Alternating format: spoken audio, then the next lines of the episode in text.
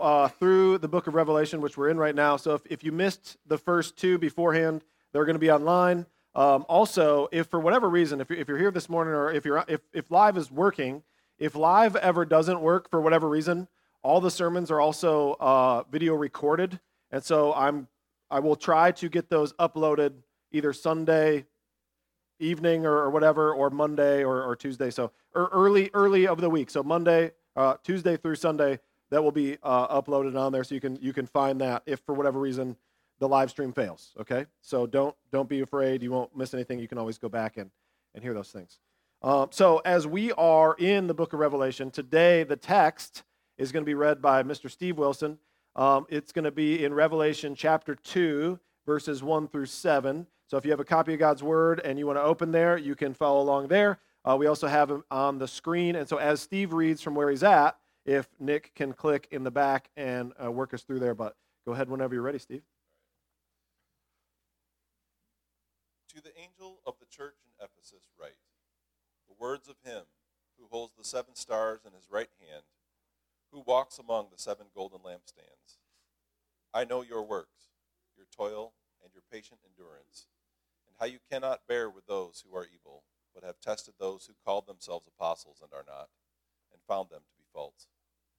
I know you are enduring patiently and bearing up for my name's sake, and you have not grown weary. But I have this against you, that you have abandoned the love you had at first. Remember, therefore, from where you have fallen, repent, and do the works you did at first. If not, I will come to you and remove your lampstand from its place, unless you repent. Yet this you have you hate the works of the Nicolaitans, which I also hate. He who has an ear, let him hear what the Spirit says to the churches. To the one who conquers, I will grant to eat of the tree of life, which is in the paradise of God. Amen. Thank you, Steve. Let's pray. God, our Father in heaven, we do thank you for this word. Uh, we ask, as our great God in heaven, uh, that you would be with us today. We confess that our love for one another is often lacking to the degree that it should be. Uh, we go through the motions of church life, but without the heart of Christ driving us. We thank you, Father, for loving us, that you have showed us what true love is by your Son, Jesus. And therefore, we ask, as we pray, that you would cause our love to flow, that you would cause your love, rather, to flow.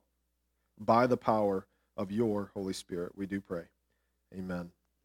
So as we are uh, going through Revelation, there's like there's kind of different markers as you go through Revelation. This is the beginning of one of them. Perhaps you know about it. It's the seven churches, okay? And so these seven churches, there's basically three ways that we can uh, view these letters as we go through them. Uh, there is a uh, the first way is in no particular order, I guess, but the first way is this is a particular letter to a particular church in a particular area in a particular time, right? So it's it's very much to that church, and then that's what that's for. Does that make sense? Another way is to look at these letters as historical representations of church ages and of developments, okay? And so it's written, yes, particular time, particular church, particular uh, time period or, or place, but also then historically representative. And then a third way as these churches are typological, meaning that these are the kinds of churches that can be found anywhere or everywhere. So, those are the three main views that people hold as they're walking through these seven letters.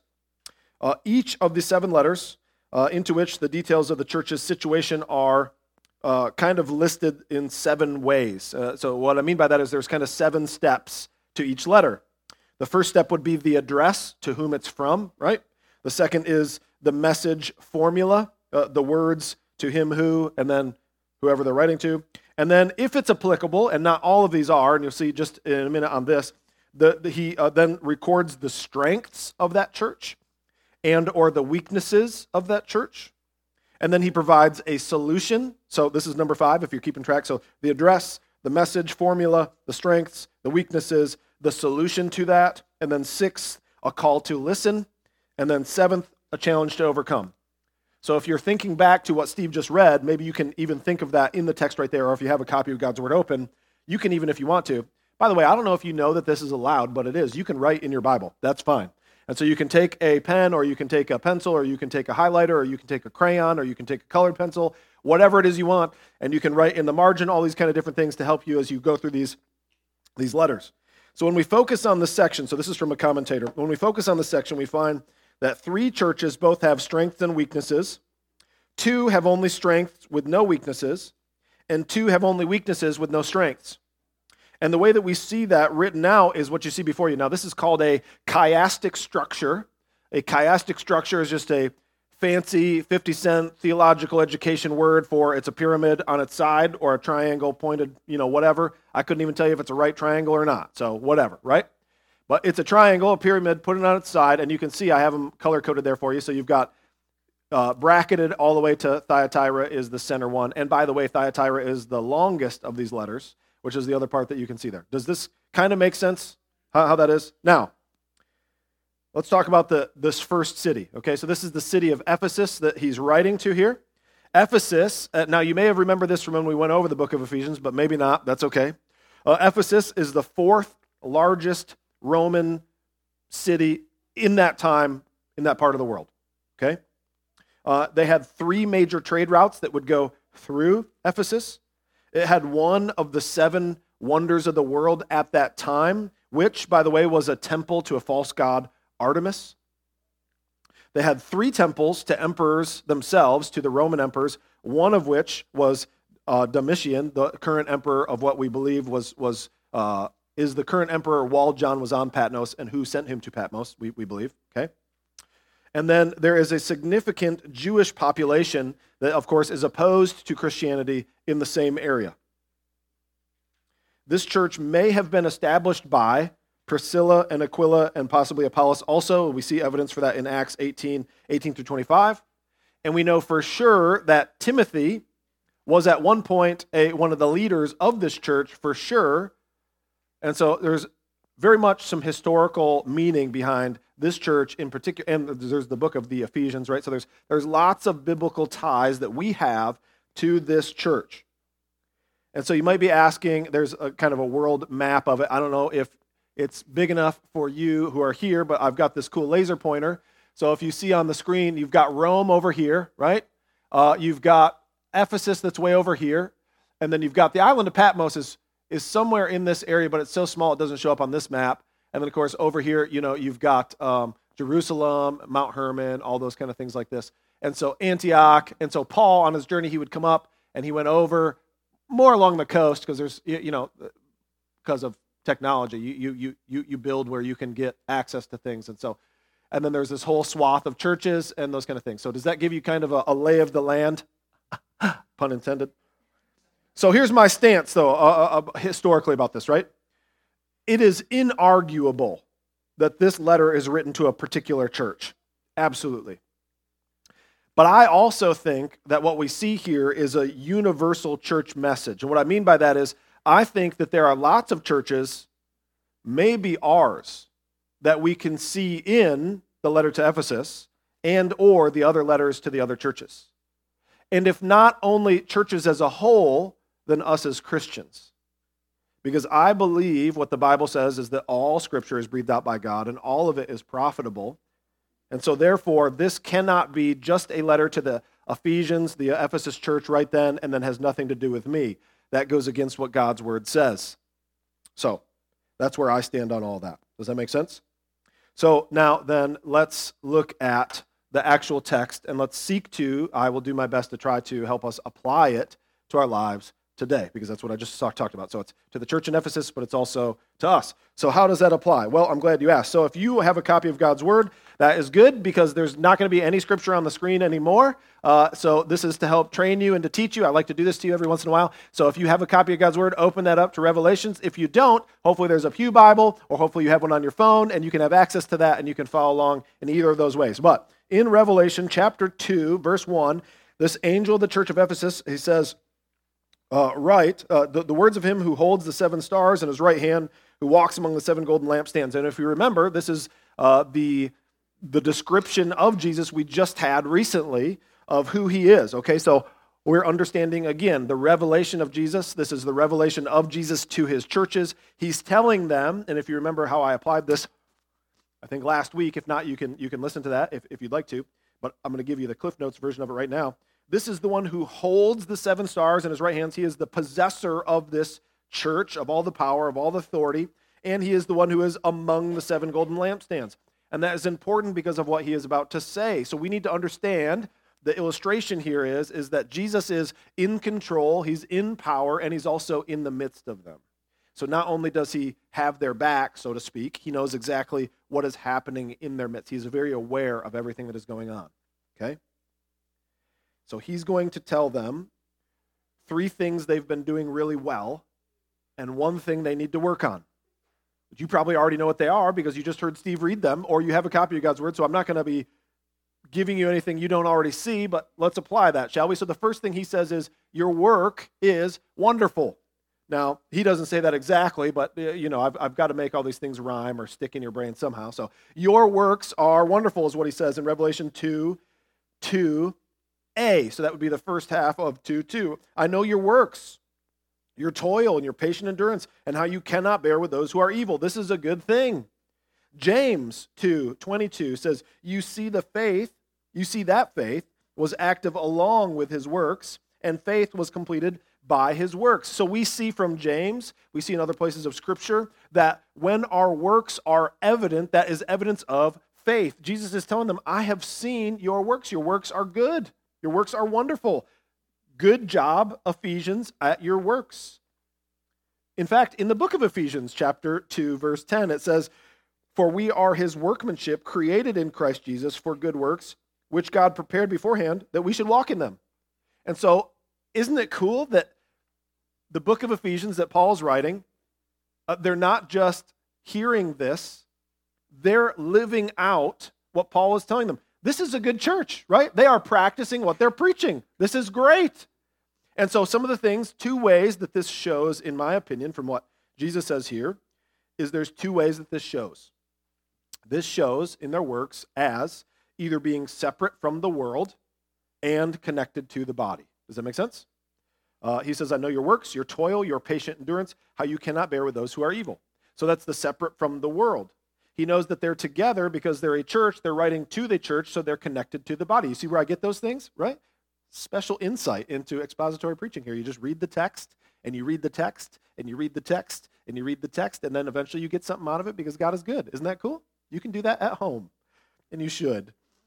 But you should also come here too, I think, because we need that, because we need to be separate from the world and what I say, connected to the body. We need that as part of our church fellowship. And so they are not engaging in sexual immorality around the town there. They have these uh, uh, um, places of worship to false gods like Artemis or Zeus or Dionysian and the other emperors. What do you think went on for those kind of things? There was a lot of uh, promiscuity and things that would happen. There was temple prostitutes and there was all kinds of things that would happen out there. So, being separate from the world, not engaging in sexual immorality, they're not worshiping idols. That's another very flagrant one that people would do there. And then think about pagans around the world today. Everybody believes in something, right? And it's either the true God of the Bible or it's a false God and some kind of other idol. And you might say, well, whoa, wait a minute, uh, Pastor. I have a scientific friend who just believes in, in evolution of the Big Bang Theory. Well, that's fine. That's their idol. Their idol is science and man that we're so smart that we figured it out. It's, it's, there, there's nothing new there. It's just a different application of this. So they're not worshiping idols. They're avoiding worldly pursuits, it talks about there. You can't bear with those who are evil. I know your toil and your patient endurance. And secondly, they're connected to the body.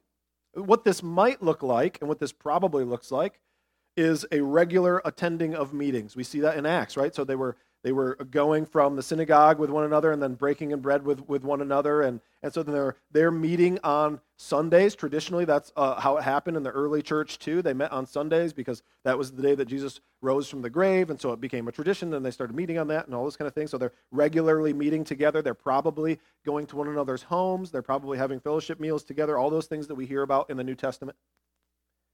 They're engaged in service projects together, probably. You have to understand some of this is me just thinking through first century church and some of this is straight bible i, I hope that you can understand the difference because I, I, want for you to i want for you to be able to parse that out we know it's fulfilling their religious obligations together For instance, like engaging in the Lord's Supper, probably baptizing these new believers that are coming into the church and accepting Jesus. And so I want to ask you, he says to them, Your work is wonderful. I want to ask you, how are you doing at that? If Jesus came today and he saw your life, would he say, Hey, insert your name here, your works are wonderful? Would he say that you are doing an excellent job at not bearing with those who are evil and, and being connected with the body? Are we in the world but not of it? Are we a light in the darkness? Is it fair to say that he would come to me, that he would come to you, that he would come to us, and he would say, I see your toil? I mean, if I'm if I'm transparently honest with you today, would I use the word toil? I don't know if I would. Patient enduring? Would I claim that for myself? I mean, honestly, that I've been patiently enduring? How much do I actually bear with those who are evil? Well, Pastor, now wait a minute there. That's not very nice to say that there are evil people. Well, I didn't say it. This is a sobering question. Would Jesus say this to me? Would he say it to you? Second thing he talks about there, he says, not only is your work wonderful, and that's good, and we should try to do that. Okay, so let's, let's keep that in mind. I didn't mean to beat you up too bad. I know we all just feel like, well, geez, Pastor, I guess my work's not that wonderful. Okay, fine, we can improve on that. That's what we're here for, to hold one another accountable, to spur one another on. There's all kinds of ways you can get involved with Allegan Bible Church and do some wonderful works. We're going to do that together. Let's not get too upset because we're really going to get beat up in a minute here, okay? So let's save that. Save your sorrow for just a minute. Your works are wonderful. I'm here to tell you, could you do more? Sure, so could I, right? But let's move on. He says, Your work is wonderful, and he says, Your doctrine is divine. How nice is that? That is great. Revelation 2 2, second half then of 2 2, so 2 2b. But you have tested those who call themselves apostles and are not, and found them to be false. This is good. This is good. First Timothy, right? The guy who was part of Ephesus, right? I just said that. So First Timothy 4, 1 through 2, he says, Now the Spirit expressly says that in the latter times some will depart from the faith by devoting themselves to deceitful spirits and teachings of demons through the insincerity of liars whose consciences are seared. So Timothy, being told this by Paul when he was leading the church at Ephesus, he said, Hey, y'all, we got to pay attention to what the Bible says and measure everybody else's teachings who comes in here by the Bible. And if it doesn't match up with the Bible, then we've got to throw them out. That's my paraphrase of what Timmy would, would say. I call him Timmy. We're cool like that. 1 Timothy 6, 3 through 4 says, If anyone teaches a different doctrine and does not agree with sound words of the, our Lord Jesus Christ and the teaching that accounts with godliness, he is puffed up with conceit and understands nothing he has an unhealthy craving for controversy and for quarrels about words. Now, listen, pay attention, right? I know it's not up on the screen. Which produce envy, dissension, slander, and evil suspicions. Now, keep that in your pocket. He also says in 2 Timothy 4 3, For the time is coming when people will not endure sound teaching, but having itching ears, they will accumulate for themselves teachers who suit their own passions.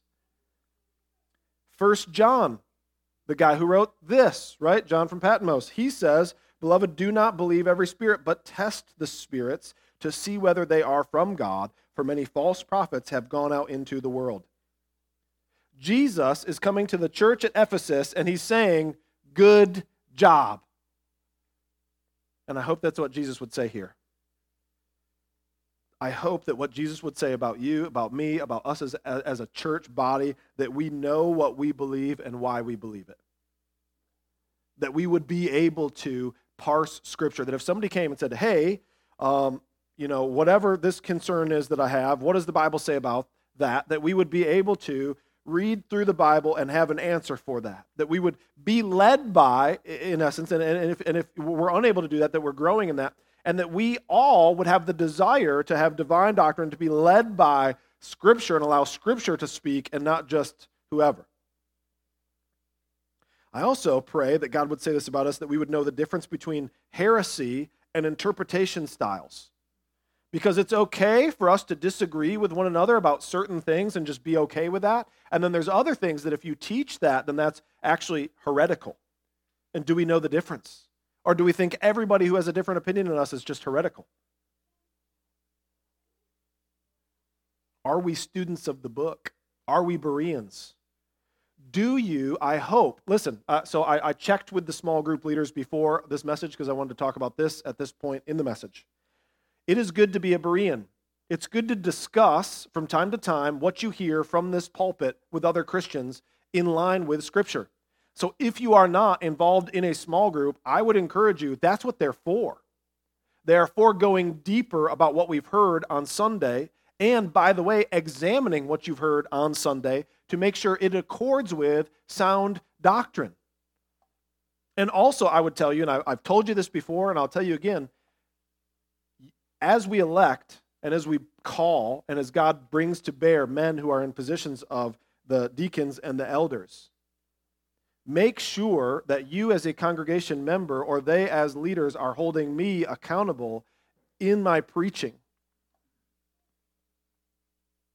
So, how do we determine if someone is a good teacher of Scripture or not? You know, it's a lot simpler than we might think. We, we all have preference styles, right? Like, well, I think so and so is a good preacher because he always puts things in three points that all rhyme, and so then that's great. And, you know, that's great. Um, one of my favorites who does, I'm not talking about me, I, am I'm, I'm using things that are just whatever. So, uh, what's his name? Man, I listen to him all the time and I can't think of his name. I've mentioned him from the pulpit before. He's one. He's good. He's good. John MacArthur, John Piper, Alistair Begg. There's another guy. He's Paul Washer's probably good. I don't know as much, but um, there, Stop giving me names. I can't think of his name. I'll think of it later and I'll tell you. How do you know if somebody's a good preacher or teacher of scripture or not? It's not just because of their style. It's are they preaching the Bible and are they letting the Bible speak? It's real simple, okay? It's real simple. Are you studying the Bible yourself? because I don't know about you, I want Jesus to say of me, and so therefore I want him to say of you, your works are wonderful and your doctrine is divine. That's what I want, divine doctrine. That's what we should all want. And the, the third thing he says is, your, your fortitude is fantastic. Revelation 2 3, he goes on. He says, I know that you are enduring patiently and bearing up for my name's sake, and that you have not grown weary. So in this letter, Two different times he uses this phrase, kind of a little different each time, but it's the same phrase. He says patient endurance and enduring patiently. Do you think those phrases mean the same thing? Because I do. And so maybe we ought to think about that. First Timothy, again, the guy who was a big part of the church of Ephesus, he said, Fight the good fight of the faith. Take hold of the eternal life for which you were called and about which you made the good confession in the presence of many witnesses. And Jesus is coming and saying, Good job, Ephesus. Timothy's preaching that, and you are doing that. And right now, where they're at and the time period that they're in, they are receiving persecution. The Jews are opposed to Christianity as a whole, and they have a huge presence in the city. The Gentiles who are there are like, Why do you mean you're not coming to the temple of Artemis anymore? What do you mean you're not coming to the emperor temple worship anymore? What do you mean you're not participating in these things anymore? Is it something I said? You just don't like me, or maybe I should kick you out, or maybe you don't have a job here anymore because you're a weirdo Christian. You know, like persecution is happening there.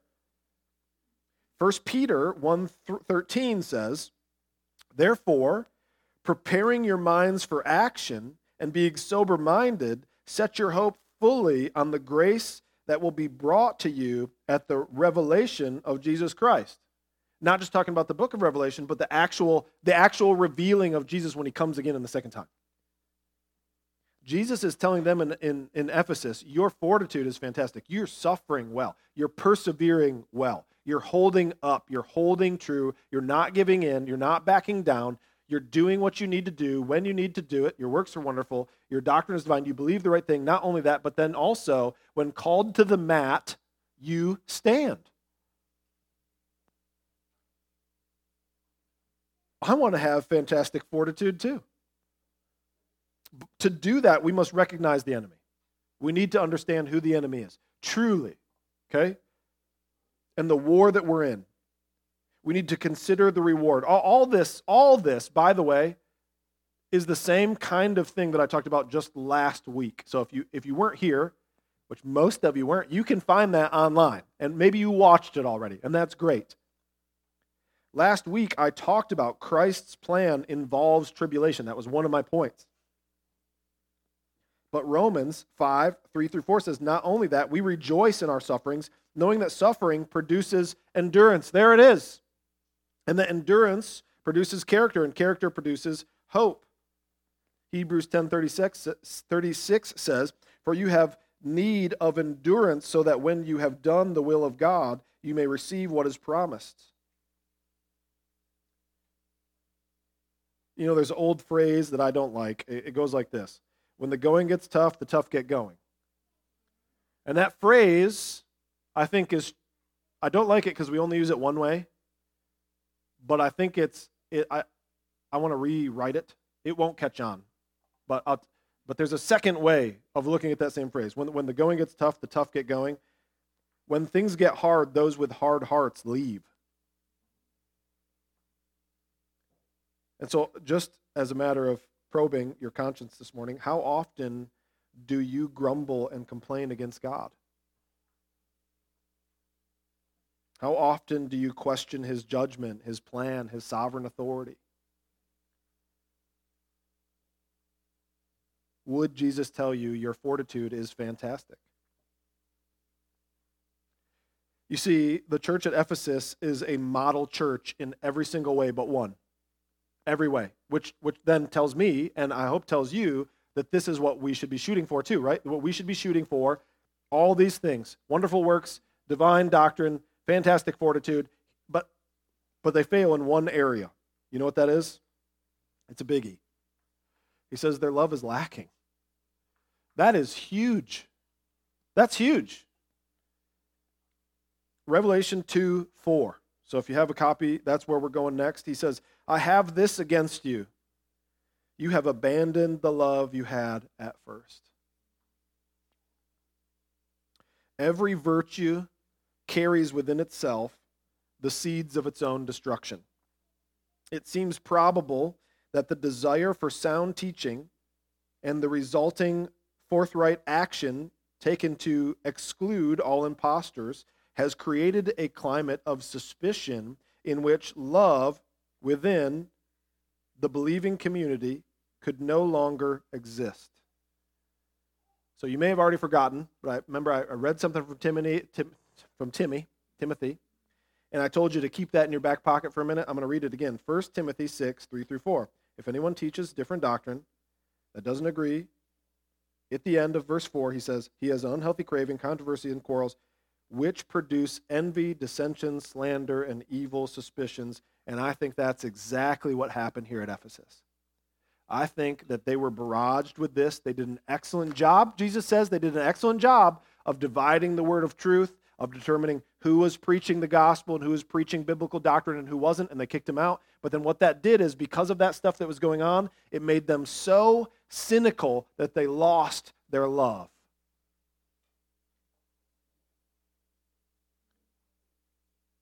And this happened to Ephesus even where Timothy was serving.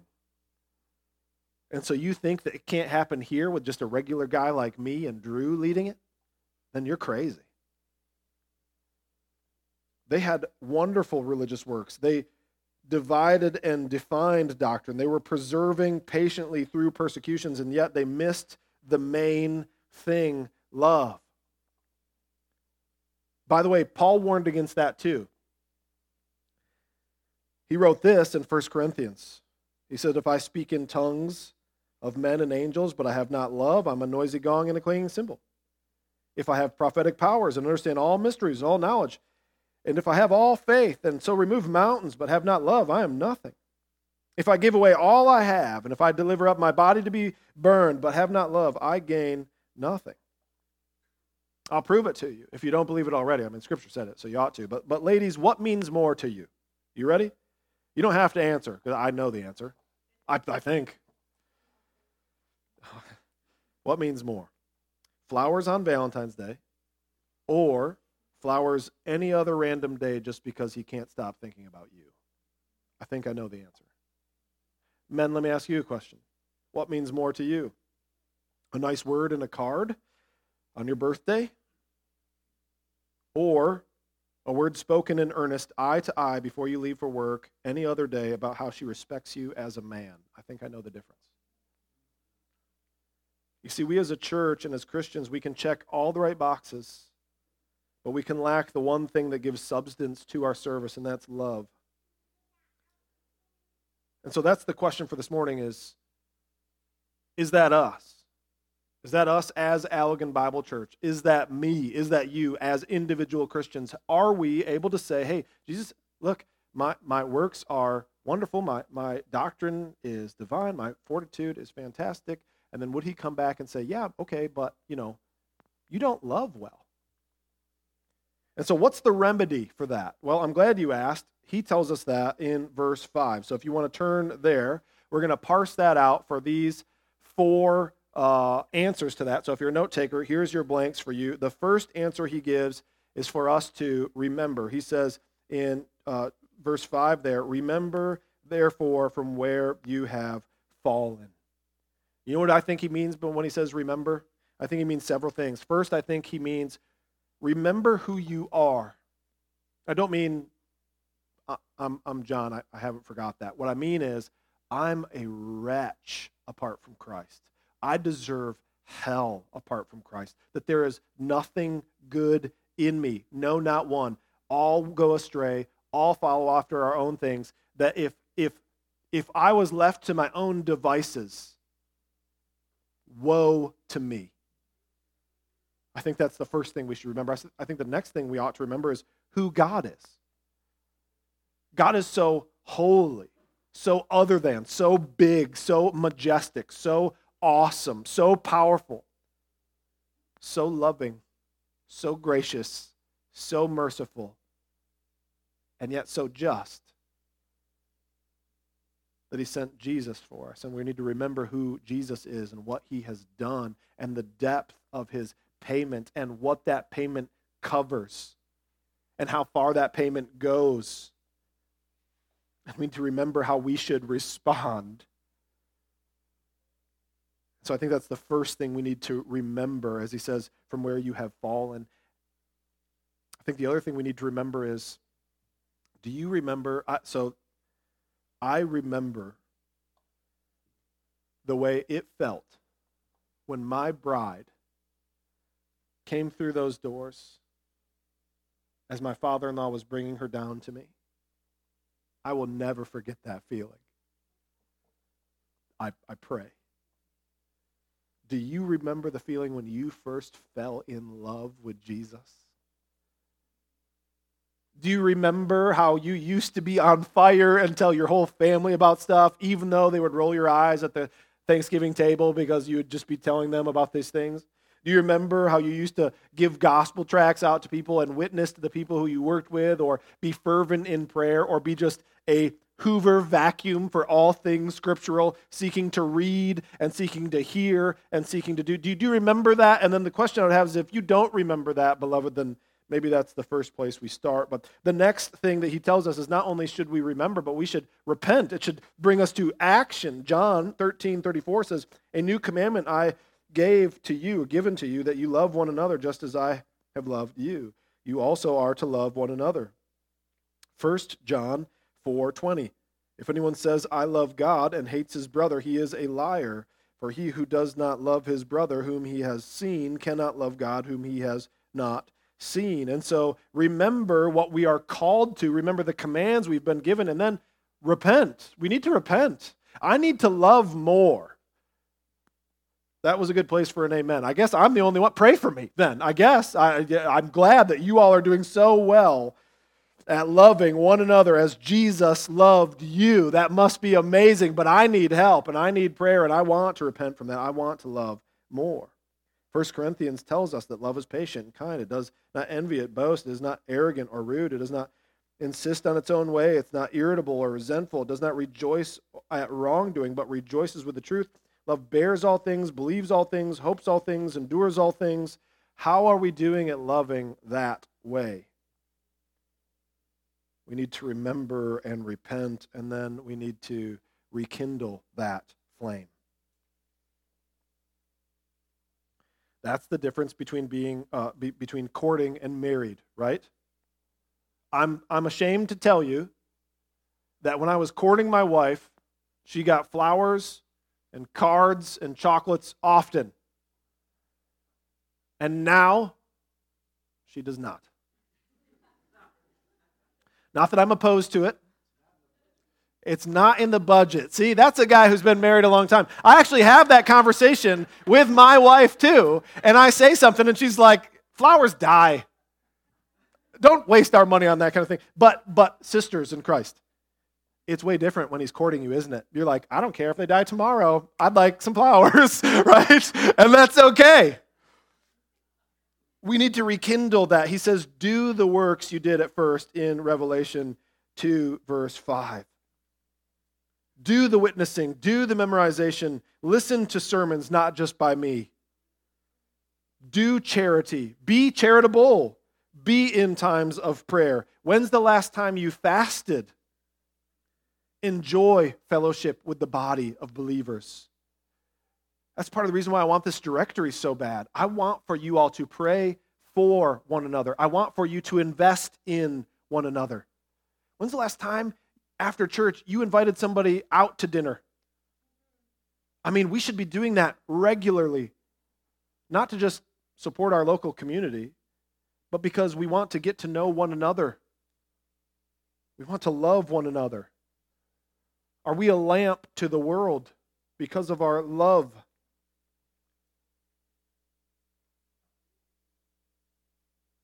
Lastly, the reason we should do all these things is because there is a danger in not doing them.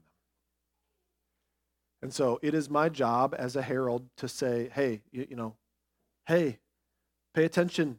Hey, let's look at this. Let's, let's look at our scriptures. Let's, let's allow the scriptures to look at us. Let's allow the Spirit to, to weigh and to move and to, and to give us conviction. Hey, we have to do this. And the reason is, is because of what Jesus says finally he says, Remember, repent, rekindle, or be removed.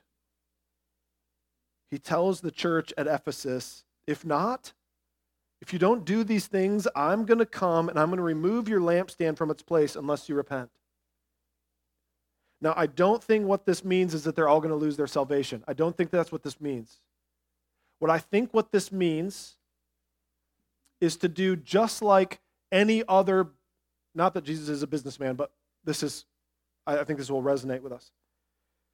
If a business isn't profitable, it gets sold off, broken up, and it becomes solvent. Why? So they can use those resources in a new business or in a different business or a different part of the business that is profitable. It's what Jesus is saying here. You were built to be a light. If you're not a light, what do you need the lampstand for? Ephesus. If you're not going to shine, there's no need for the lampstand. The church is going to be dissolved. You Christians can find another place to go and be part of a new body. Because, by the way, the body that you're at is dead and is dying. Go to a body where you, as an individual cell, can get life and can be a functioning part of the body. That's what he says here, I think. But I want to end with good news, too. So understand that. He is told hey, you've got all these good things going for you, but the main thing you've missed. And unless you do something about it, the lampstand's getting removed. Do you know what's excellent? Do you know what should be so glorious to you this morning by this text right now? Is this. Have you heard of the church of Ephesus? Do you know what that means? Their lampstand was there. Amen. Hallelujah. Praise the Lord. And that can be true for us. You know, our obedience to the Lord, our relationship with Jesus is only one footstep away in the reverse direction. Turn back to Him, and He is there. He is the prodigal Father. When we are feeling, when we are told by the Holy Spirit that, that we have these things to work on, and I don't know about you, but I know I have things to work on from today's text, from today's message, that we can, in all glory, in all joy, know that when we repent, when we remember, repent, and rekindle, we are no longer in danger of having anything removed because he is faithful to his word. And the Ephesians did that. And so they, they went on. And Timothy served there, and there's scriptures written about them, and there's letters written to them because they weren't snuffed out, at least not at this time. And so he ends in Revelation 2, verse 7, and I'll end there too. He says, He who has ear, let him hear what the Spirit says to the churches. To the one who conquers, I will grant to eat of the tree of life, which is in the paradise of God. So I just want to encourage you. If there's any part of this message that's stuck in your heart today, I want to encourage you to remember, to repent, to rekindle, and then just praise the Lord because he is guaranteed that if you have ear to hear, that he's going to grant you to eat from the tree of life, which is in the paradise of God. Let's pray.